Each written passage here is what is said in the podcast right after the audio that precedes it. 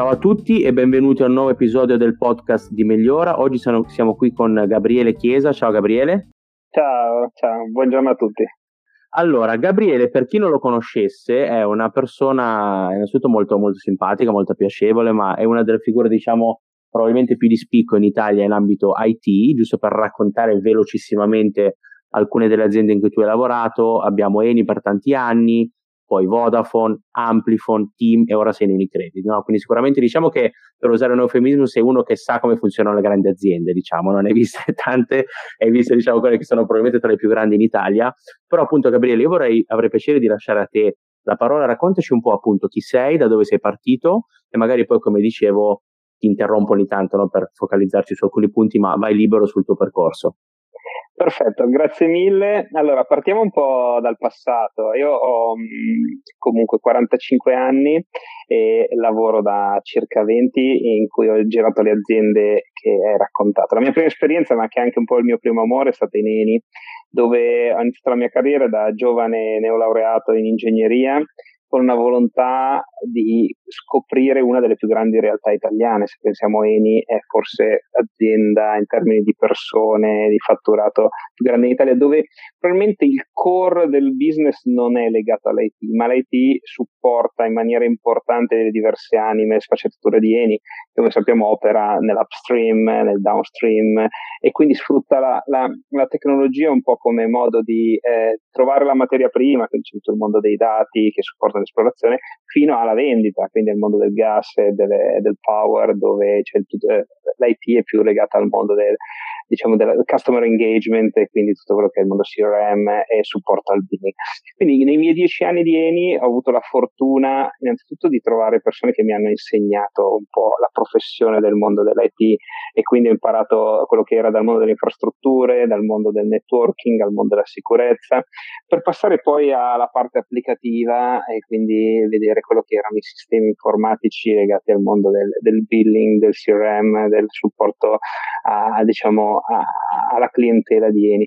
Questo mi ha permesso di costruire un percorso, io mi piace definirlo rotondo, quindi avere quella formazione per poi puntare a fare il CIO. Io a quegli anni avevo appunto 25, 26, fino ai 33, 34 anni, dove la mia ambizione era, ok, voglio vedere tante cose, voglio vedere tante le tecnologie a tutto tondo, quindi dall'infrastruttura al mondo applicativo e soprattutto diverse anime di business in giro per il mondo, considerando che Eni opera, operava, ma opera ancora adesso in più di 90 paesi nel mondo e quindi ho avuto la poss- anche la possibilità di confrontarmi con diverse culture, diverse persone, tanti colleghi e quindi formare un po' il professionista che oggi mi, mi ha permesso anche di eh, diventare poi il CEO di, di, diverse aziende, lo vedremo dopo, ma soprattutto di apprezzare quanto la tecnologia può veramente aiutare il business non solo nell'efficienza, ma anche nel generare nuove eh, linee di business, nuove opportunità e nuove soluzioni per poi eh, diciamo, creare nuove interazioni con i clienti. In quel periodo eh, avendo io un'anima molto tecnologica, ingegneristica, ho avuto anche la possibilità di specializzarmi con, eh, con un MBA che, che, mi ha permesso a Eni di fare in quegli anni, quindi in parallelo al lavoro, che mi ha dato un po' quel complemento di background verso il mondo finanziario general management, devo dire fondamentale per un ingegnere che eh, può fare il suo lavoro molto bene nella delivery, nella costruzione di soluzioni tecniche, nell'appassionarsi delle tecnologie, ma poi deve comunque interagire e parlare con persone di business che guardano certo. diciamo, eh, top line, guardano revenue, guardano costi, parlano di business case e parlano di numeri. Quindi in generale devo dire che quella scelta di affiancare il lavoro al, a ritornare sui banchi di scuola, al Politecnico e, e diciamo, prendere questa seconda specializzazione eh, sono molto contento di averla fatta. Quindi Eni rimane per me quello, un po il, quello che mi ha dato un po' quello che sono nel mondo del lavoro, mi ha concesso poi di ritornare nel, nel di andare nel mondo delle telco, quindi nel caso di Vodafone, a guidare una trasformazione importante dove in quel caso c'era la tecnologia, eh, le telco è ovviamente chiave, quindi la mia tecnologia primaria, quindi la parte delle telecomunicazioni, ma fare una trasformazione del mondo applicativo, quindi ho, in quegli anni ho seguito tutta la trasformazione del mondo CRM e del mondo appunto dell'interazione dei servizi di Vodafone con un programma che è durato tre anni molto bello, molto eh, sfidante, in una, diciamo, in una branch o in una country del, gro- del grosso gruppo Vodafone, quindi parlavo dell'Italia che è una realtà importante, ma con le interazioni col gruppo e quindi vedere eh, un'azienda diciamo internazionale come, come, Vodafone dal punto di vista di una country e avere relazioni con i colleghi di gruppo per seguire la parte di linee guida, vedere dove eh, le sinergie che poteva avere il gruppo sulle tecnologie, e c'è stata una delle esperienze più belle fatte in quegli anni è stata con il gruppo di Amdocs, che è un gruppo is- israeliano che produce tecnologia per le telco, ma non solo, dove eh, ho lavorato a stretto contatto con loro R&D a Tel Aviv e eh, abbiamo appunto ingegnerizzato, rivisto tutto quello che era la componente di software eh, e di CRM per la, diciamo, per la parte Vodafone che poi è stato utilizzato non solo in Italia ma anche nelle altre country. Un gruppo dei ricordi più belli degli anni di Vodafone sicuramente la squadra e i colleghi, la, la voglia di, di superare tutte le difficoltà, di costruire qualcosa di innovativo, iniziare a abbracciare il cloud, mi ricordo che ai tempi aveva lanciato tutta la parte, c'erano i vari chatbot che stavano nascendo, quindi lavorare con, eh, iniziare a lavorare con Microsoft per utilizzare l'artificial intelligence. Era il 2015, no? 2016. 2003, eh, sì, sì, 2014, 15 e 16. Eh, sì, sì, sì. Era, adesso ovviamente GenAI è, se, ne, se ne parla, è una cosa eh, diciamo normale, a quei dieci anni fa o otto anni fa eravamo un po' i pionieri dell'adozione e dell'interazione mm-hmm. eh, diciamo con i vari diciamo dell'artificial intelligence portata sui canali quindi nella chat sì, nel, sì. nel, nell'IVR e quindi questa parte è stata una bellissima esperienza a quel punto se ripercorro quegli anni che le telco sicuramente eh, per me erano un po' la passione e l'amore, ho, ho, avuto la possibilità di incontrare questa nuova azienda che appunto era Amplifon, che direi non la sto a descrivere, che credo che un po' tutti conoscano Amplifon, la possibilità certo. di prendere il ruolo di group CIO e quindi in termini di dimensioni entrare in una realtà come fatturato, clienti più piccola di Vodafone, ma con un ruolo a questo punto eh, di gruppo e quindi avere mm. la possibilità di indirizzare più country nell'evoluzione tecnologica, sedere e, e al tavolo con eh, il CEO e quindi nel management board e prendere decisioni non solo tecnologiche ma partecipare anche a, a decisioni di business. Devo dire che Enrico Vita, che era, che era e che è ancora il CEO di Amplifon, mi ha insegnato tanto, una persona veramente brava, una persona eh, che um, eh, diciamo, ha, preso un'azienda che faceva meno di un billion e l'ha portata in pochi anni a superare o raggiungere il 2 billion, adesso la, la seguo diciamo indirettamente. E non voglio dire che era una startup, ma era un'azienda che stava mettendo in piedi processi, che stava mettendo in piedi modalità di lavoro, quindi dare un supporto come responsabile, eh, come sia io, nell'industrializzare quello che poteva essere la supply chain, tutto il mondo delle ERP e quindi il mondo del finance, il mondo del, dell'HR, quindi tutto quello che era people and culture e processi dall'onboarding mm. alla, alla performance e armonizzare questi processi in più di 20 country. Ecco, è importante sottolineare che Amplifon è, cre- è cresciuta e sta crescendo per acquisizione. Quindi durante mio, i miei tre anni di Amplifon abbiamo fatto acquisizioni di più società dove ovviamente all'ingresso di una nuova acquisizione la, la sfida era riuscire a rendere operativa e eh, diciamo eh, a, piena, a, pieno regime e soprattutto efficientata eh, la società acquisita, quindi avere dei sistemi informatici che consentivano un facile plugin della nuova realtà in certo. maniera da onboardare le persone, far armonizzare i processi è stata la sfida e quindi Lì invece abbiamo scelto pesantemente il cloud e quindi abbiamo scommesso su un'unica piattaforma, un software as a service in grado di eh, ospitare tutti i processi core dell'azienda, perché alla fine è un Amplifon di per sé è un retailer, non produce, compra da alcuni manufacturer e poi distribuisce e vende delle esperienze insieme a dei prodotti alle, nei più di 10-15 mm. mila negozi. Quindi riuscire a avere questi processi il più possibile omogenei tra le country e in più riuscire ad avere quella fase di personalizzazione dovuto al local regulatory, all'esperienza di country, quello che era, è stata la sfida e sicuramente la tecnologia è stato un grosso abilitatore.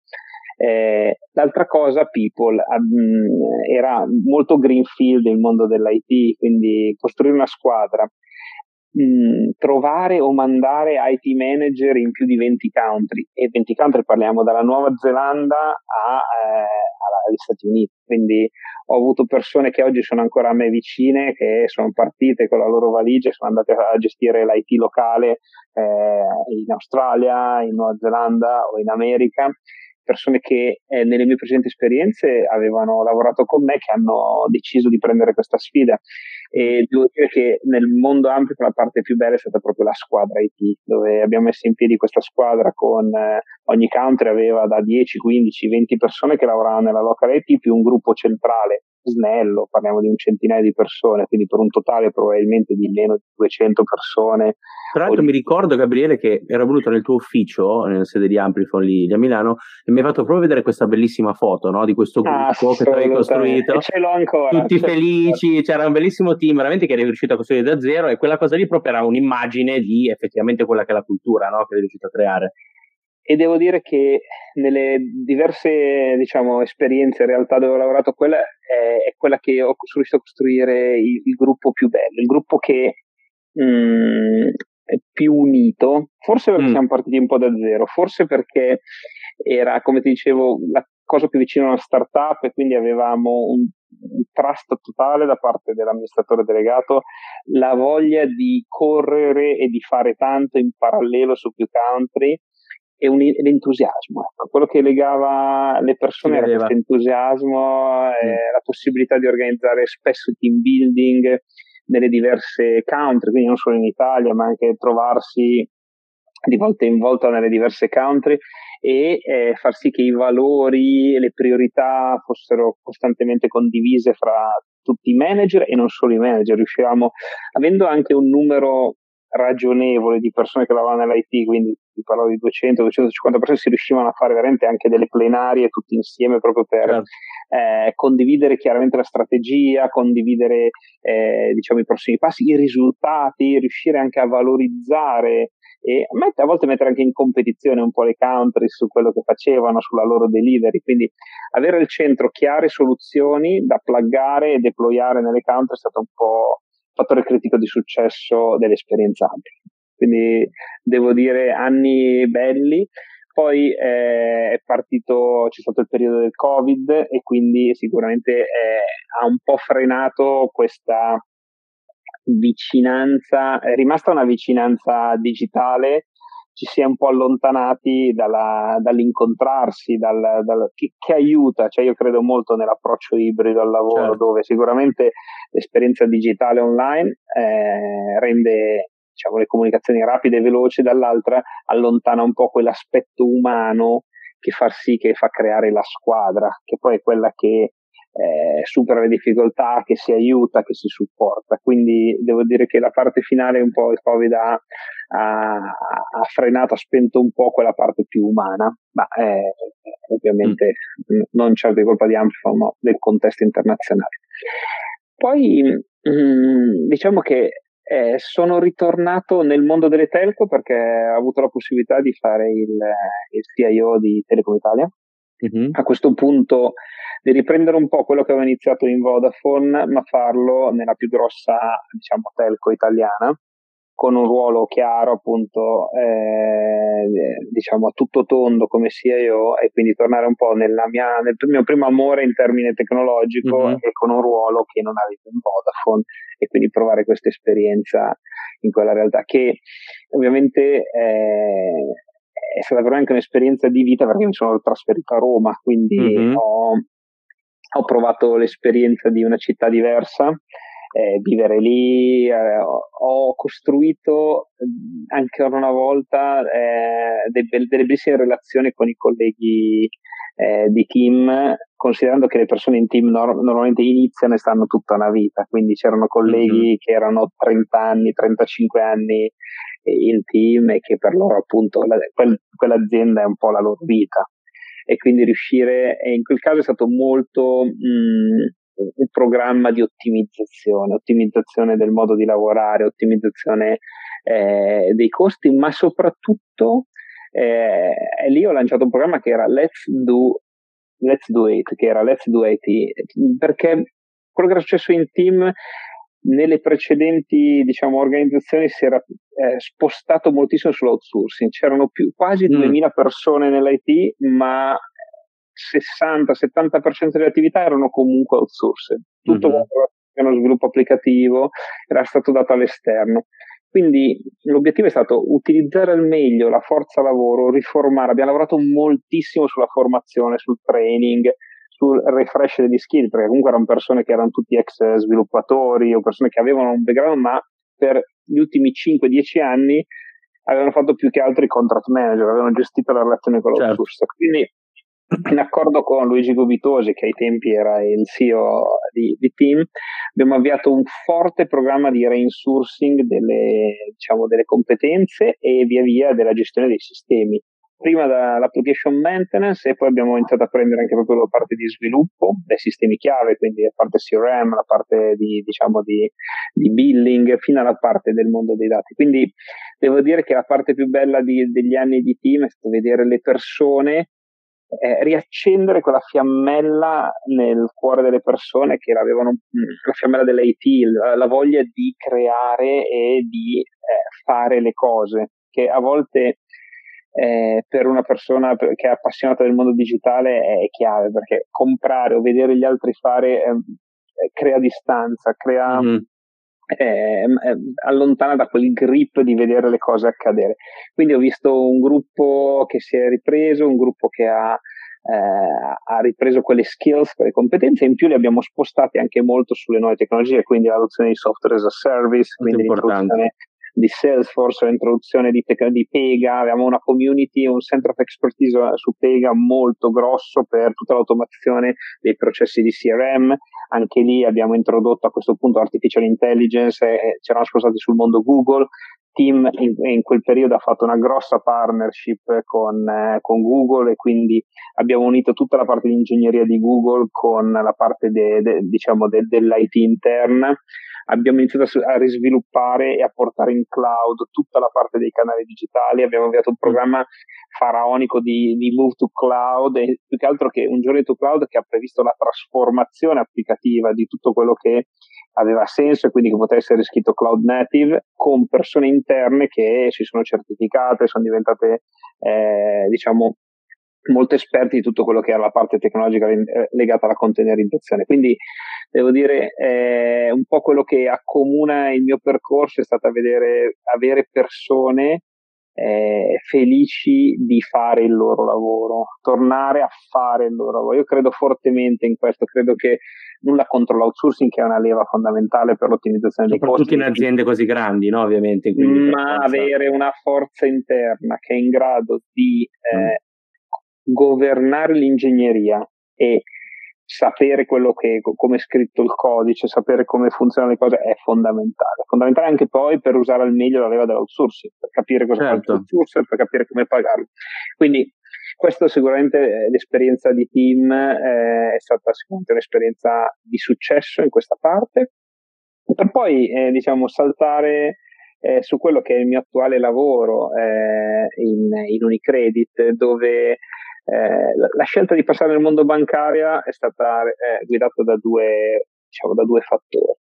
Uno, eh, come dicevo prima, ho fatto anche appunto studi di, diciamo, di general management con l'MBA e volevo un'esperienza, volevo trovare un'opportunità di fare diciamo, il CEO eh, di un'azienda tecnologica. Allora, il, il, mio ingresso in Unicredit è stato come posizione da amministratore delegato di Unicredit Service, che è mm-hmm. la mhm. società del gruppo che eh, offre, eh, offriva, perché poi vi racconto come siamo andati avanti, offriva sistemi mm. informatici alla banca, alle banche, perché comunque ci sono più banche all'interno di Unicredit, se possiamo, eh, ci sono 15 banche nelle diverse geografie, e quindi ho avuto la possibilità di prendere un ruolo, diciamo, che ovviamente tratta tecnologie, ma più legato al general management e quindi gestire proprio questa azienda nel suo dal, dal suo PNL alla gestione delle persone, all'approvvigionamento, a tutta la parte legale e tutto quello che è la gestione con il regulatore, con la compliance, il risk. E quindi investire quasi un anno del mio tempo su tutto quello che era il complemento alla tecnologia, quindi far funzionare questa azienda. è esperienza bella dove eh, fondamentalmente mi sono rimesso in gioco perché era un lavoro che non sapevo fare. Sì, l'avevo studiato mm. sui libri, ma non l'avevo mai fatto. Ovviamente forte della competenza tecnica tecnologica, ma con una, diciamo, una nuova sfida davanti a me.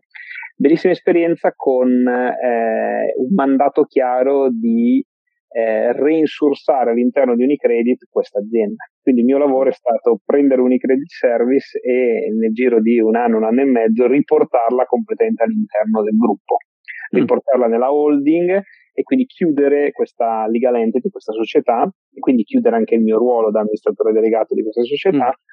Per oggi essere poi il capo delle tecnologie, quindi rientrare nel gruppo come, diciamo, col mio lavoro più core quindi come responsabile di tecnologie.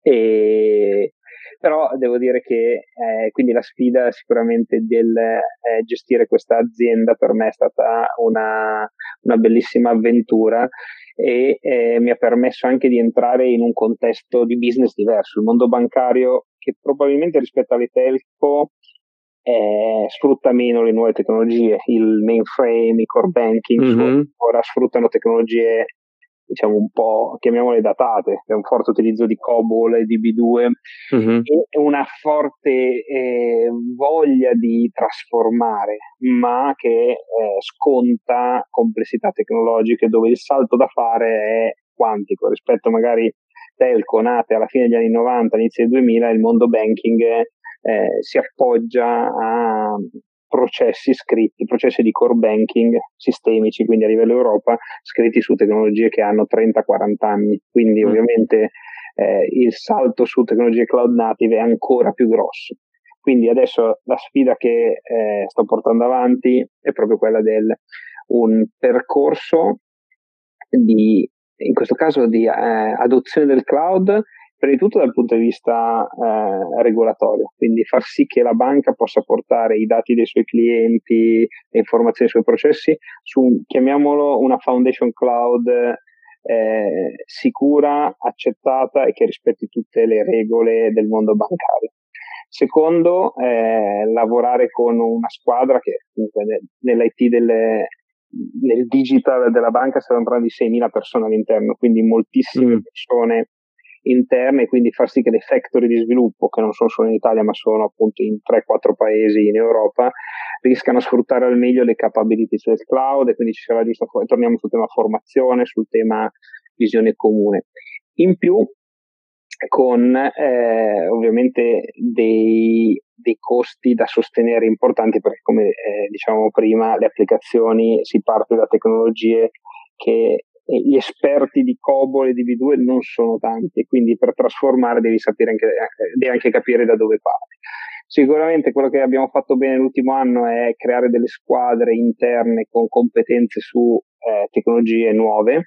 Eh, abbiamo eh, e ho lavorato su eh, eh, ricreare anche qua una componente interna, perché anche qua si era portati molto sull'outsourcing, stesso problema di, insomma, certo. che hanno avuto un po' tutte le aziende negli ultimi anni, ricreare all'interno quelle, que, quei centri di competenza in grado di guidare meglio l'outsourcer e adesso sono nel pieno di questa avventura, insomma, sono ormai due anni che sono qua e sto affrontando appunto questa trasformazione insieme ai miei colleghi dove l'elemento di destinazione è ovviamente il cloud, una strategia diciamo, che prevede due cloud provider, in questo caso Google e Microsoft come partner, e quindi che hanno messo a loro disposizione le loro, le loro ingegnerie, il loro supporto e quindi ovviamente abbiamo a disposizione anche di tutti i gruppi dell'R&D americano che sicuramente rendono stimolante il day by day delle attività.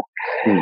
Ho fatto veramente una carrellata per toccare vent'anni di lavoro, ma per dare un po' un'idea di quello che per me mm, diciamo, il digitale, l'esperienza che ho fatto mi ha consentito veramente di vedere eh, diverse sfaccettature del, diciamo, dell'industria italiana e internazionale, mm-hmm. ma con una, un fil rouge di aziende di origine italiana. Ecco, questo è un po' quello che mm-hmm. ho scritto nella mia carriera che, ha, che, che ha unito un po' le mie esperienze. Ma io vedo, tra l'altro, in questo contesto in cui sei in Unicredit, poi magari parliamo del tema settori, che è molto importante. Io sì. poi anche, come sai, da Hunter vedo tantissime cose, diciamo, un po' dietro le quinte, no? Però um, una trasformazione che stai facendo adesso in Unicredit nella trasformazione, perché il nuovo corso Orcher comunque è già una trasformazione in sé della banca, no? con tanti cambiamenti anche a livello organizzativo, quindi immagino la complessità no? nella quale stai vivendo. Immagino sia comunque una sfida per te positiva, ma immagino anche proprio il livello di complessità sia interna che esterna che non è, non è banale, no? sicuramente. Guarda, mh, mm, sicuramente eh, non per parlare bene de- del mio grande capo, ma eh, lui ha portato, arrivando come investment bank, ha portato sicuramente il nuovo concetto, una nuova variabile, il tempo, ha impostato una scala dei tempi diversa, cioè mm. le aspettative eh, non si lavora più su anni, cicli di anni o di multi-year plan che erano triennali, mm. ma si mm. parla di quarter, quindi cosa riusciamo a fare in questo quarter, nel prossimo quarter, che da un lato è molto bello perché tu dici, oh, vedo le cose accadere, devo ottenere, cioè ho la sfida nei prossimi due quarter di fare questo. Dall'altra, come ti dicevo prima, è molto difficile perché anche la mentalità di chi magari è qua dentro da tanto tempo, lavorare nell'idea che qualcosa possa accadere in un quarter, quindi in soli 90 giorni, sembrava impossibile, ma invece in realtà, ancora mm-hmm. una volta, la tecnologia soprattutto quelle più innovative, consentono di accelerare eh, per 3, per 5 quelli che erano i normali cicli di sviluppo, di qualunque tipo di sviluppo si parla,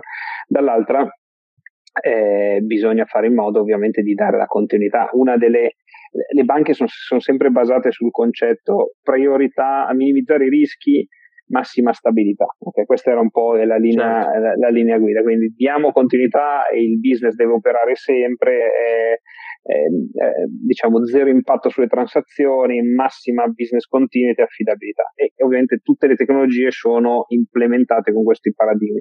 Sicuramente dall'altro Andrea chi, eh, ha, eh, diciamo, ha improntato molto su efficientamento della macchina, ottimizzazione dei costi, eh, e riduzione del time to market. Quindi in questa doppia sfida del per me entrare in un contesto di business diverso, del semplificare anche il merge o la fusione di Unicredit Service dentro la banca era per accorciare la catena, per rendere il digital ancora più vicino al business e quindi dire eh, non è un outsourcing il, il, digital, è un elemento chiave, una chiave, funzione chiave certo. all'interno della holding e quindi del gruppo. Quindi questa doppia sfida eh, ovviamente rende le persone stanche perché ovviamente si lavora tanto, ma si vedono accadere le cose. Quindi vedere accadere dopo uno, due, tre quarter le cose che cambiano, e poi adesso è innegabile che vedere un'azienda che in, eh, da fine, negli ultimi due anni, da quando sono qua io, è passata ad avere un'azione che valeva 7 euro, adesso ne vale 22, mm-hmm. la capitalizzazione in borsa che è arrivata a 40 miliardi, 42 da 20, ovviamente ti fa capire che chi è alla guida sta portando l'azienda nella direzione giusta. E uh-huh. ovviamente per chi ci lavora, sicuramente questo entusiasmo di essere parte di questa grande certo. crescita. Bisogna un po', diciamo, anche entrare in quel mindset no? del dire che molto spesso magari il politically correct, come magari succedeva in passato in altre aziende, bello, benissimo, però magari non è così efficiente, no? così efficace. Quindi magari eh, appunto andando un po' oltre le apparenze, vedendo poi alla fine i risultati che esattamente sono davanti agli occhi di tutti, no? quindi effettivamente chi, quello che fa la differenza sono i risultati, quindi ha ragione lui, eh, quindi tanto di cappello. E invece senti, ti dicevo prima con questo un po' mindset da headhunter che conosciamo magari molto spesso un po' questo dietro le quinte delle aziende, un po' tematiche legate alle industrie. Si dice sempre nel mondo degli headhunting che i settori più complessi sono energy e telco, no? E tu li hai fatti entrambi, ok? Nella tua esperienza, qual è il più complesso e perché, visto che magari Telco hai avuto l'occasione di fare sia Vodafone che Team, e soprattutto com'è rispetto magari al settore bancario, che so essere anche completamente, diciamo, complessissimo, no? Soprattutto in Unicredit in questo momento, ma fai magari tu un paragone rispetto alle tue esperienze? Eh sì, sì. Diciamo, dei t- tre settori, allora teniamo che il mondo, eh, quindi l'esperienza Amplifon, chiamiamolo retail, informaticamente, ingegneristicamente il più semplice. Okay? Mm-hmm, eh, mm-hmm. dopo spiego il perché.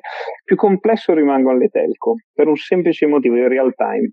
Le telco vivono di sistemi real time che hanno bisogno, se pensiamo al mondo del prepagato, quindi mm-hmm. pensiamo al caso Team, 18 milioni di subscriber, 23 eh, milioni di SIM che sono in rete attive perennemente, in cui ormai eh, se pensate ai cittadini italiani, nel momento in cui la connettività dati, un tempo avrei detto le telefonate, adesso parlo della connettività dati perché ormai mm-hmm. la, la telefonata certo. si, si usa un po' meno. Il momento in cui la connettività dati smette di funzionare perché c'è un blocco dovuto a sistema di billing, di charging o qualunque sistema a contorno, non parlo neanche della, della rete pura, eh, non parlo del, del carrier della rete, ma parlo proprio dei sistemi, quelli che vengono chiamati i BSS, Business Support System, il mondo delle telco si dice OSS BSS, parliamo di BSS, che comunque eh, sono a supporto del funzionamento e dell'experience del cliente, che può essere devo fare una ricarica e non va, mi vedo eh, charged, mi vedo il mio borsellino che va a zero oppure erroneamente finisce a zero e quindi mi viene inibita la navigazione. Questo fa sì che i tempi di reazione devono essere immediati, le tecnologie devono funzionare sempre, perché nel momento in cui smette di funzionare l'impatto su milioni di clienti finisce immediatamente sui giornali immediatamente. Cioè, mm-hmm. se ricordo esperienze in cui per qualunque motivo c'era un, un down su uno dei sistemi BSS critici, eh, si finiva sui giornali eh, immediatamente. E questo o soprattutto negli interventi di rilascio software, la complessità, la quantità di lavoro. Io ricordo le decine o centinaia di nottate fatte nei weekend mm. per gestire i rilasci software cosa che, e quindi confronto su altre realtà nel banking non è così critico. Ecco, cioè un rilascio software, a parte che i rilasci software sono molti, molti meno nel mondo nel, del, del, banking che nelle telco, mm. cioè nelle telco ogni mese rilasci di prodotti, di servizi, di pricing, quindi la competitività e quindi la necessità di certo. eh, modificare prodotti, offerte, era talmente alta che ogni mese bisognava fare un rilascio di prodotti, offerte e servizi. Che dove... si fa sempre o quasi sempre di notte, giusto? In quella Weekend, fascia sabato eh. sera, eh, sabato, uh-huh. sabato su domenica o venerdì su sabato. E quindi portava la squadra, quindi centinaia di persone a lavorare tantissimo, tantissimi weekend e in più non, non consentiva errori perché se poi le cose certo. non funzionavano la domenica era veramente complicato. Quindi sicuramente telco, complessità, nella stratificazione di questi prodotti. Ecco, un'altra cosa è che le telco negli ultimi vent'anni hanno creato prodotti ma non li hanno mai cancellati. Quindi, infatti, 18 milioni di clienti c'erano magari centinaia di prodotti dove c'erano su poche migliaia di clienti, però magari a quelli con ARPU maggiore, quindi andare a convincere i marketing, i sales a cancellare quei prodotti o, o migrare i clienti su, eh, su prodotti parlo di prodotti tecnologici, mm-hmm. eh, diciamo con eh, diversi era sempre una sfida perché il rischio era eh, diciamo abbattere eh, l'ARPU di quei clienti, perché ovviamente mm-hmm. se sposti un cliente gli devi fare un'offerta più vantaggiosa, se no non si sposta ovviamente. Chiaro. Quindi eh, telco al primo posto, energy allora, l'esperienza energy, eh, quindi vediamolo dal mondo commerciale, se penso al gas e elettricità è un mondo più statico, cioè, oggi mm. le offerte del gas e del, del, power non sono così dinamiche come le telco. e poi è quasi tutto post pagato, quindi vuol dire che c'hai tempo prima dell'invoice sì. di fine mese, sì. quindi eh, prima di differenza prepagato post pagato se guardo il mondo B2C. B2B, eh, bah, il B2B del mondo dell'energy anche lì ha dei cicli, dei tempi, eh, un pochino più, più, lenti. più laschi, più lenti rispetto al B2B, dove le telco quando servono uh, l'unicredit di turno, l'aspettativa è comunque quella di un B2C. Se passiamo sul mondo dell'esplorazione, eh, l'esplorazione, come diceva, come dicono, come direbbe qualche super guru del mondo IMP di Eni, può vivere anche senza IT, onestamente. I, mm, cioè, mm eh, il, sì, l'IT è un facilitatore, chiaro che eh, analizzare i dati del sottosuolo, se, cioè se consideriamo IT anche il lavoro di analisi, eh, è quasi un mix fra matematica e information technology, mm-hmm. perché appunto il mondo della geologia si sì, sfrutta i computer, però non è l'IT tradizionale che pensiamo noi, è un IT eh, di business infatti l'IT dell'esplorazione era dentro nell'esploration, si chiamava tecnico-scientifico, quindi i supercalcolatori del tecnico-scientifico erano sì. parte integrante del business. Quindi eh, devo dire che il mondo Eni è sicuramente eh, ha bisogno dell'IT per tutti quelli che sono i processi, quindi gestire il people, gestire il mondo finanziario, il mondo anche della supply chain, se pensiamo mm-hmm. a tutta la, per costruire una piattaforma in mare, quanti pezzi eh, possono servire però eh, non è così real time come nelle telco. Quindi telco al primo posto in termini di mm-hmm. complessità. Nel mondo energy, il mondo bancario, la reale complessità è che i software sono vecchi. Quindi mm. la complessità è che ti confronti su tecnologie come mainframe e a parte il mainframe che alla fine è una macchina che di per sé è anche nuova perché se tu prendi le ZOS recenti sono macchine costruite negli ultimi anni è il software che gira dentro tutto quello che si chiama mm. in COBOL, NDB2 COBOL, che è il mm. core banking che è quello che, su cui gira il core delle transazioni bancarie è difficile trovare esperti e quindi questo rende difficile qualunque trasformazione quindi mm. più che e quindi fa sì che tutti i cicli siano più lenti, quindi una trasformazione di un core banking richiede 5-10 anni. Adesso vediamo i competitor, vediamo adesso cosa sta facendo Intesa con EasyBank, eh, comunque avrà i suoi tempi e comunque va a prendere una serie di processi per un, un, segmento di clientela nativa digitale e tutto quello che insomma vedremo che sarà. Quindi detto mm-hmm. questo, mm-hmm mondo bancario, complessità è interfacciamento col mondo del regulatory, quindi tutto il mondo di CB, Bank of Italy, sì.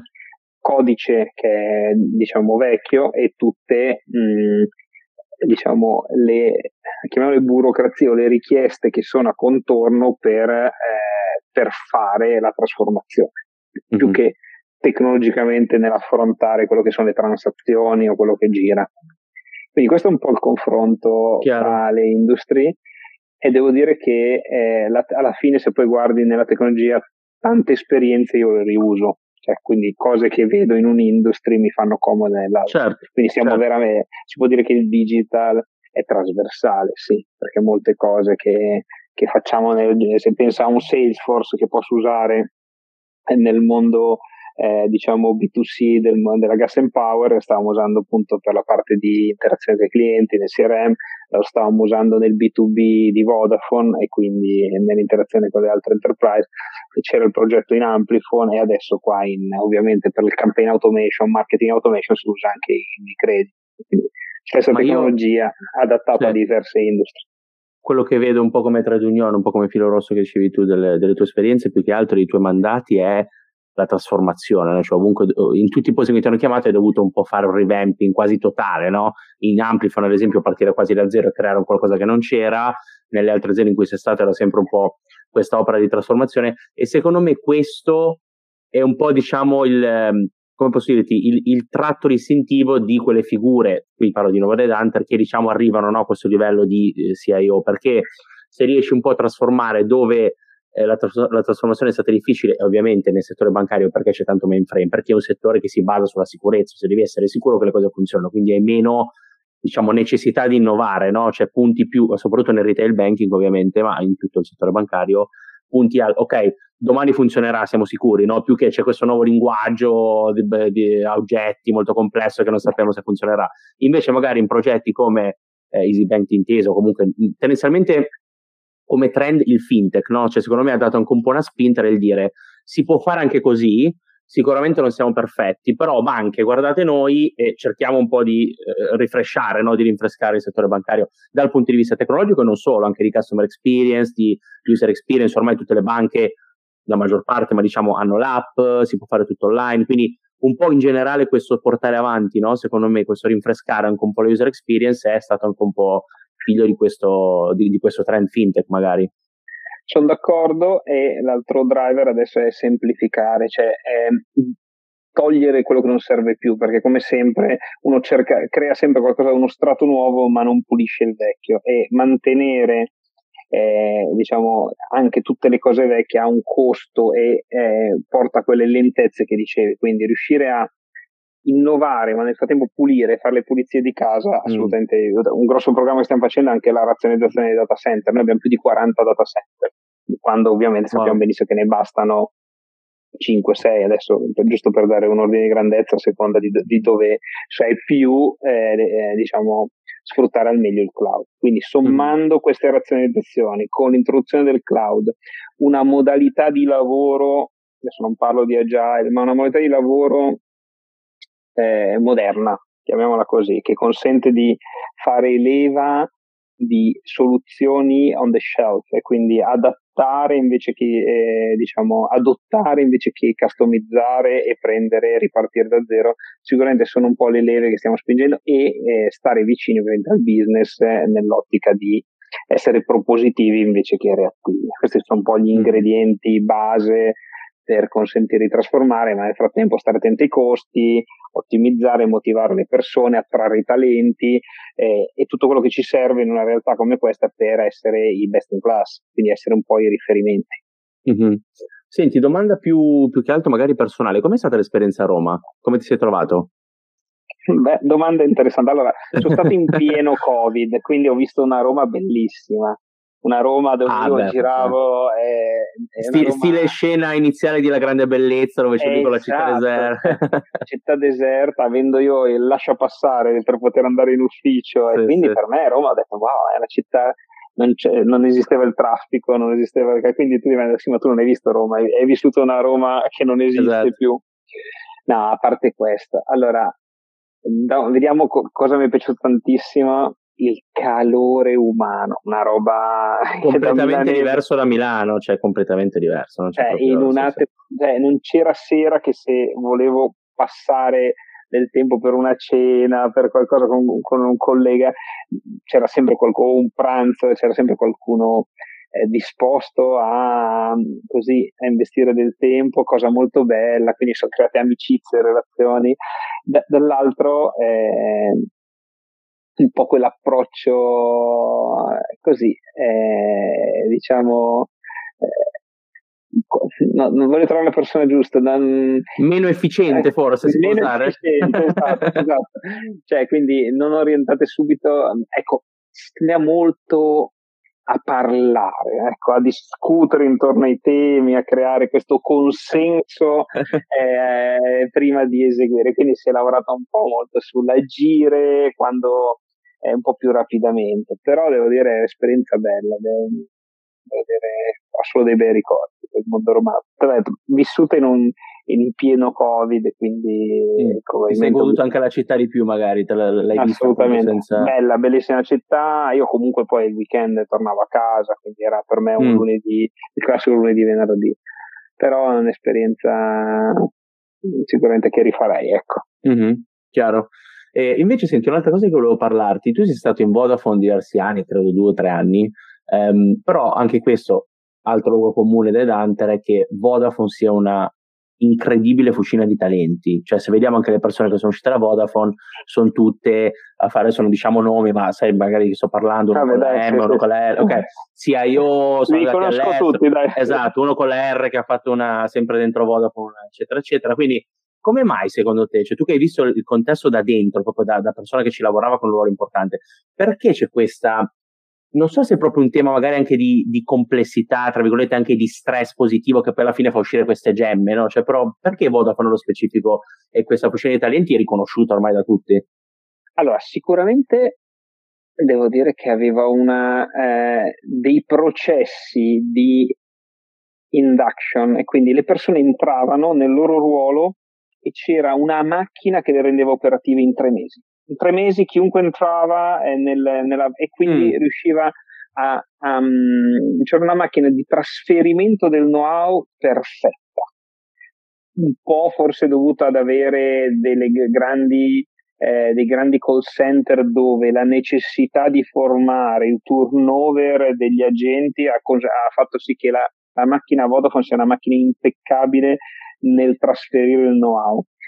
Questo trasferimento del know-how consente appunto di eh, innalzare il know-how di, di, tutti quelli che entrano dentro, quindi di acquisire dai migliori le best practice mm. e di vedere, da, e quindi di non, ecco, in Vodafone non si lavora in silos, in Vodafone si premia il, il raggiungimento del traguardo del gruppo e quindi questa, questa eh, e quindi tutti cercano di, eh, di, collaborare per ottenere. Poi ovviamente c'è quella sana competizione, ma come visto che c'erano prime donne e eh, tanti fuori classe, ovviamente, però mh, da solo no, no, lì dentro no, non riesci a fare niente. E quindi questa eh, volontà di creare questi gruppi dove eh, a questo punto per osmosi prendevi dai più bravi il meglio, ha consentito di far crescere le persone. Quindi vedo anche molte persone che oggi lavorano con me, ex Vodafone, e, e, le vedo che hanno questa marcia si vede che hanno, certo. assolutamente, assolutamente un po' è quello che comunque Vodafone è un'azienda giovane se pensi è nata all'inizio del 2000 o fine degli anni sì. 90 quindi nuova tecnologia non, modi di lavorare è partita da un greenfield sì è vero è partita da un'acquisizione di quella società però eh, devo dire che ehm, anche il gruppo funziona molto bene, cioè il, il gruppo eh, Vodafone consente veramente quella cross fertilization tra le country e, eh, ho sempre trovato veramente forse la macchina di hiring super performante perché eh, ha attratto molti talenti. E poi il brand, il brand Vodafone ha sempre attratto in tutto il mondo, eh? cioè in tutto il mondo, quindi, quindi, ha sempre attratto tantissimo e, e, quindi anche lì i talenti, gente che è in gamba vole, super, cioè, era felice di andare in Vodafone sia nel mondo digital che nel mondo business, quindi devo dire forse il brand il, um, lo spazio, la, la, possibilità di crescere, perché comunque Vodafone ti faceva crescere, la possibilità di apprendere e studiare, la poss- dei, pro- dei, programmi, dei processi di talent management, di affiancamento, tutte quelle cose che uno dice, vabbè sì, è normale che un'azienda faccia. Vodafone, posso dire, forse anche Eni, perché anche in Eni, talenti diversi, talenti magari più di, del loro core business, sì. però come scuola di formazione Eni sensazionale, cioè la scuola sì, di sì, management, scuola di formazione, quindi questi colossi curano, cioè predicano, eh, cioè alla fine danno dei valori e li seguono, ci credono veramente. Assolutamente. E invece senti, ehm, come sai, eh, migliora, diciamo, una, noi facciamo consulenza di carriera, no? quindi diciamo cerchiamo di aiutare le persone a eh, essere preparate nella propria carriera, cioè non andare un po' a braccio, a occhio, ma avere una direzione chiara. E una delle cose che noi facciamo tantissimo è il career design, no? Cioè, quindi se tu fossi il nostro cliente di Migliora, ti direi che le scelte che stai facendo di carriera sono ideali, no? Perché è un po' anche come il downsizing che hai raccontato che hai fatto in Amplifon, è stato ideale per poi, diciamo, salire di un livello, no? a livello di gruppo, e sono sicuro che tu ovviamente l'hai fatto consapevolmente. Però, a prescindere da questo, questo ovviamente, l'hai parlato tu anche eh, tanto, ne abbiamo parlato anche prima della puntata, hai sempre messo l'enfasi, ma da, da quando ci conosciamo, sulle persone, no? Cioè, sia io, tecnologia, il mio ruolo, il mio mandato, ok, poi anche quando sali a livello di general management, l'aver visto anche adesso in Unicredit Services che poi confluite in Unicredit, quello che fa la differenza sono le persone, no? Puoi avere COBOL, puoi avere Python, ma le persone sono quello che fa la differenza. Cosa ne pensi di questo che ti ho detto e qual è il tuo approccio all'hiring? Quali sono un po' diciamo le tue strategie o anche i modi che hai di selezionare? Allora, eh, ovviamente sono completamente d'accordo. Eh, quello che fa la differenza per un bravo manager è avere persone di fiducia. Il trust, mm. è, cioè, metterei come parola chiave trust. Il fatto che ogni volta che mi sono spostato da un'azienda all'altra, eh, un gruppo non piccolo di persone che aveva voglia di fare questa esperienza mi, eh, mi ha seguito, mi mm-hmm. ha consentito di partire con, eh, con, quella marcia, con quella velocità in più, perché se tu arrivi da solo e devi portarti a bordo tutte le persone che trovi, ci metti un X tempo. Se arrivi con quelle 5, 6, 7, 8 persone che pensano come te, con cui hai totale fiducia, sai già che dobbiamo andare lì e consentono di eh, innestarsi nell'organizzazione e mm-hmm. lavorare come agenti del cambiamento, tu hai una velocità di perdici. Quindi il mio approccio all'hiring è poche persone di fiducia che si muovono con me, valorizzare e prendere le persone che ci sono, quindi adesso con, un po' in contrasto col principio delle danti, a me piace tantissimo tirare fuori il meglio da chi c'è. Perché sì, alla fine formazione, la formazione certo. su quello veramente investo tantissimo. Ascoltare le persone che ci sono, anche quelle che magari si sono sedute, ogni 5 una la, la, la, risvegli, la rimotivi, eh, riparte, perché comunque magari ha 20 anni di storia, quindi quella conoscenza del passato ti serve. Poi ti devi iniettare qualcuno che ti porta al nuovo, perché sennò ovviamente non farà mai il salto quantico, però riuscire a riaccendere la passione in quelle persone che sono lì da 20 anni è chiave. Mm-hmm. Se no le cose non accadono, perché per trasformare non basta disegnare una cattedrale nel deserto bellissima nuova in cloud, ma tu devi portare quello che c'è e farlo passare di là. Certo. E quindi chi ti fa trasformare è chi conosce quello che c'è. E questo mm-hmm. è chiave, e non sono gli esterni, i fornitori, no, sono le persone dentro che sono lì da vent'anni, che magari si sono anche sedute. Quindi portare a bordo, creare una relazione creare, eh, prendere la loro fiducia, chiedergli quel miglio in più, quell'energia in più per fare la notte, il sabato, eh, è chiave. Quindi per me, devo dire, se devo in, quando cambio, quando entro in un nuovo lavoro, investo su conoscere le persone. Mm-hmm. Certo, è bellissimo quello che dici di, diciamo, quasi ri- rivalutare gli asset che hai già, no? Cioè invece di andare fuori di ok, 30 persone fuori dalle scatole, ne assumo altre 30 o mi affido a una, una nuova società di consulenza super high tech, in realtà l'importante è avere anche il know-how interno, no? come dicevi tu, in tutte le aziende, no? ovviamente le start-up questo lo insegnano, nel senso che se vuoi fare veramente innovazione devi avere la conoscenza interna, ovviamente nelle grandi aziende è impossibile avere tutto interno perché si parla di, di masse, no? di volumi giganteschi, però il più possibile questo sicuramente è sempre cercato di farlo, di spingere su diciamo, il gruppo interno e dove non c'era magari abbastanza gruppo interno di andare a crearlo eh, okay. direttamente. E, ehm, allora, senti, eh, una cosa che mi piacerebbe discutere con te è un po' eh, il tema delle tue passioni, no? Cioè, noi vediamo sempre questo, questo tratto, questo, questo, questo, circolo virtuoso che si crea su persone che sono eh, estremamente produttive, hanno molto successo, o entrambi molto spesso, hanno sempre diciamo delle loro routine, de, de, dei modi diciamo di approcciare la vita che seguono, dei valori o anche delle passioni molto forti che loro diciamo mantengono vive, no? che può essere lo sport, come ad esempio nel tuo caso non lo svelo così poi lo dici tu e chi ascolta qual è, esatto. però esatto, cioè quindi nella tua, nella tua esperienza, nella tua vita, quali sono state e quali sono le tue passioni più importanti, che siano sport o meno, famiglia e altro, e come ti aiutano a essere una persona migliore, ovviamente anche un professionista migliore, perché poi è tutto collegato, no? Allora, io credo molto nello sport e nella disciplina. Io ho fatto nuoto agonistico e, e quindi ho avuto eh, passato i primi anni della mia vita nella squadra. Quindi nella squadra c'hai le mm. regole, c'hai eh, un coach a che devi seguire, devi, eh, con cui ti devi diciamo, eh, ti devi fidare di lui, devi andare. Quindi sicuramente lo sport insegna, anche ovviamente il nuotare, che forse è uno, sport, uno dei sport più noiosi al mondo, perché uno sta in una vasca, guarda il fondo e deve andare avanti e indietro. esatto. Io l'ho fatto da sei anni fino ai 21, quindi devo dire che sicuramente ho avuto tempo di annoiarmi e pensare. Però poi arriva il momento della gara, arriva il momento in cui eh, finalmente metti, cioè tutto l'allenamento eh, ti si trasforma in un magari un bel risultato, in un tempo, eh, diciamo andare oltre al tuo tempo, quindi migliorare eh, la tua performance fino a vincere una gara.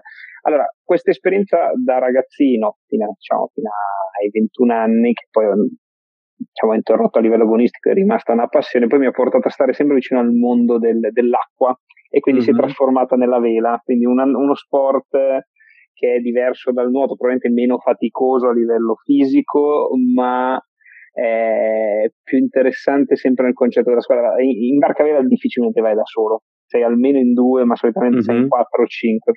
E, e, anche lì ci sono delle regole del gioco, devi essere eh, un gruppetto di persone in, in, cui sei in perfetta simbiosi e armonia, ognuno sa quello che deve fare, quindi ho iniziato a fare anche le regate, quindi ho iniziato a vivere la barcavela come un momento sì di svago, un hobby, non a livello mm-hmm. agonistico, una passione, però mi, mi aiuta a, a, staccare, perché quando sei in mare sei così, sei lontano dalla terra, sei, stai andando a, vela e quindi non hai il motore acceso, c'è il silenzio, ti dà quel senso di, eh, di libertà, di piacere, di, di, di, allontanarti, ti dà la possibilità di pensare un po' quello che poi succederà il lunedì tornando in ufficio mm-hmm. e quindi ti dà quel, quella, eh, ti permette di ricaricare le batterie e ti permette di stare con le persone con cui stai bene, con gli amici, con le persone in cui ti fidi, quel gruppetto di persone con cui magari ti confidi su quello che va bene, quello che non va bene e quindi secondo me riuscire ad avere una passione sportiva, in questo caso nel mio caso si è trasformata nella barcavela, chi può essere che ama correre o che gli piace giocare a tennis, è fondamentale perché serve un momento di distacco da, dalla tensione lavorativa, dalla pressione lavorativa, perché mm-hmm. poi essere sempre sotto pressione poi ti porta a non poter essere in sintonia con i tuoi colleghi, a portare quell'entusiasmo, quella positività certo. che tu devi portare come leader, perché se entri, arrivi il lunedì già stressato, arrabbiato, incazzato, il team lo percepisce. Se invece entri e, e, racconti una bella esperienza di un, una giornata di sport fatta, e poi, vabbè, poi per chi eh, diciamo, affronta anche una vita familiare e eh, ha dei figli, sicuramente crescere i figli è secondo me vabbè, un'altra passione, un, è diversa, è diversa, è una, è qualcosa che nel mio caso eh, mi, mi, rende fiero, mi, rende, mi fa stare bene, quindi vederli crescere. Poi si può discutere quanto tempo si riesce a dedicare, quanto si riesce a, a bilanciare diciamo col lavoro, però eh, anche questa cosa secondo me in alternativa al lavoro, in alternativa in complemento al lavoro, quindi avere del tempo da dedicare allo sport, del tempo da mm-hmm. dedicare ai figli, eh, nel mio caso mi rende completo, ecco, mm-hmm. mi fa stare bene e quindi mi, mi consente di scaricare eh, o di ricaricare le batterie nei vari momenti e quindi tornare al lavoro con tutto quello che serve.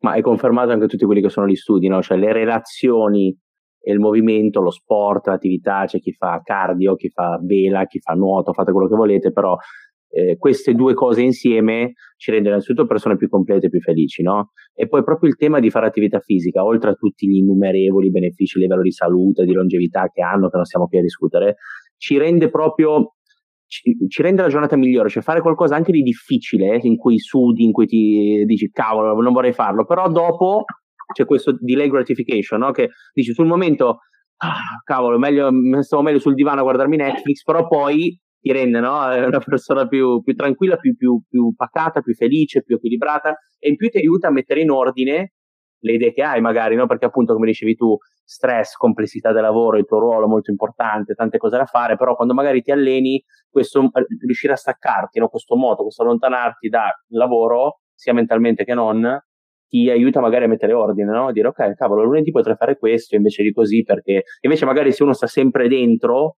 questa centrifuga continua, alla fine è controproducente, molto spesso.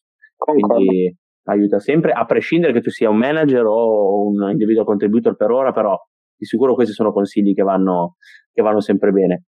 E, ehm, invece, senti, parlando proprio di individual contributor, quali consigli ti senti di dare a chi è magari te 20 anni fa, 15 anni fa, 16 anni fa? Cioè, cosa diresti? Guarda, se volete fare un percorso simile al mio, quindi parto dall'ET, un tecnico, un ingegnere del Politecnico Torino, Milano, classico profilo, e poi vorrei, diciamo, rimanere legato il più possibile alla tecnologia, ma poi sfruttare questa tecnologia quasi come un volano per dire posso arrivare al general management. Quindi magari potresti dire fate l'MBA perché mi è servito, oppure comunque consigli di carriera no? che ti senti di dare a queste persone. Guarda, partiamo dal primo consiglio, e che lo do anche alle persone che quando le assumiamo, quando entrano. Siate curiosi, non, non, non, bisogna mai limitarsi a quella che è la mansione per cui siete stati assunti. Uno può essere assunto come sviluppatore Java, project manager o esperto di Google. Bene, ma domandate, andate in giro ai colleghi, ma tu cosa stai facendo? Come va questo progetto? Andate dal vostro manager a dire, va bene, io faccio questo, ma vorrei anche fare quello, posso aiutarti in questo, posso fare questo. Quindi adesso non voglio riprendere frasi di grandi personaggi alla Steve Jobs, eh, però siate veramente curiosi, curiosi di capire cosa accade al di fuori del vostro orto. Ma questo sembra una banalità, ma è rarissimo, rarissimo nei nuovi ingressi che le persone vanno a chiedere posso fare anche questo? Anzi, spesso c'è là, sono oberato, sono troppo... No, mm. siete più riuscite uh, a, a, essere a diversificare le esperienze che fate all'interno di un'azienda, maggiore si, si accresce il vostro valore all'interno dell'azienda e maggiori saranno le opportunità di crescita perché potrete crescere in diverse direzioni, non solo in verticale, ma certo. su crescite, diciamo, eh, affini, parallele. Secondo tema è create il network, non siate dei burberi. E, è fondamentale, chiaro è ovviamente, non fatevi schiacciare, non siate dei, diciamo, dei deboli, ma le relazioni sono fondamentali. Sì. Cioè, se voi aiutate qualcuno, non sempre, ma spesso vi tornerà indietro. In Quindi qualsiasi crea... lavoro, eh, cioè è sempre vera questa regola, il network ma poi... Il eh... network è quello, uno cambia lavoro, trova un'opportunità, grazie agli Edanter, ma grazie al network. grazie. Il network è fondamentale, il network di fiducia, quindi createvi delle relazioni forti di fiducia e eh, bah, terzo, eh, bisogna continuare a studiare, cioè non, bisogna continuare a, anche al di fuori dell'azienda a vedere cosa succede, dove stanno andando i trend, mm-hmm. soprattutto per noi nel mondo delle tecnologie. Cioè non ti puoi fare, ah sì, sono super esperto di A, B, C, e vabbè, in, nel giro di tre anni sei obsoleto. Totalmente obsoleto. Totalmente obsoleto. E questo è il mio, però su questo mi, mi scontro molto se volete fare il CIO non, non, è detto che basta essere dei bravi manager. Mm. Io sono sempre convinto che chi fu, poi questo è il mio punto di vista, i ruoli di CIO, CTO o comunque CDIO devono avere un forte background tecnologico. Mm-hmm. Bisogna, eh, poi bisogna avere la, la, capacità di dialogare col business, conoscere anche il business, ma, bisogna conoscere le tecnologie. Mm. Bisogna essersi sporcati le mani, bisogna, bisogna conoscere le tecnologie. Bisogna capire e masticare tecnologie, soprattutto avere la passione, no? Cioè, alla fine è quello. È, è difficile effettivamente trovare un CEO di successo, anche se penso così in, nella mia mente, che non abbia un background quantomeno di diversi anni comunque come estrazione tecnologica, no? Perché più è una persona di business che ha comunque un altro mindset, no? Sicuramente può far bene su tanti aspetti, ma il CIO, quello vero, cioè il Chief Information Officer di un'azienda grande, come dici tu, io sono d'accordissimo con te, deve avere per forza questo, questo background, perché Bene. nasce tutto da lì. Senti, allora io ti ringrazio anche per questi consigli ehm, che ci hai lasciato alla fine, è stata una puntata densissima di cose e ehm, ovviamente non vediamo l'ora di ascoltare i feedback dei nostri ascoltatori. Io ringrazio ovviamente Gabriele. Grazie a tutti voi, è stato veramente un piacere e un onore essere qui e fare questa bellissima chiacchierata che mi ha consentito anche un po' di ripensare alla mia vita. Grazie mille a te Gabriele e grazie a tutti gli ascoltatori alla prossima puntata. Ciao. Grazie, ciao ciao.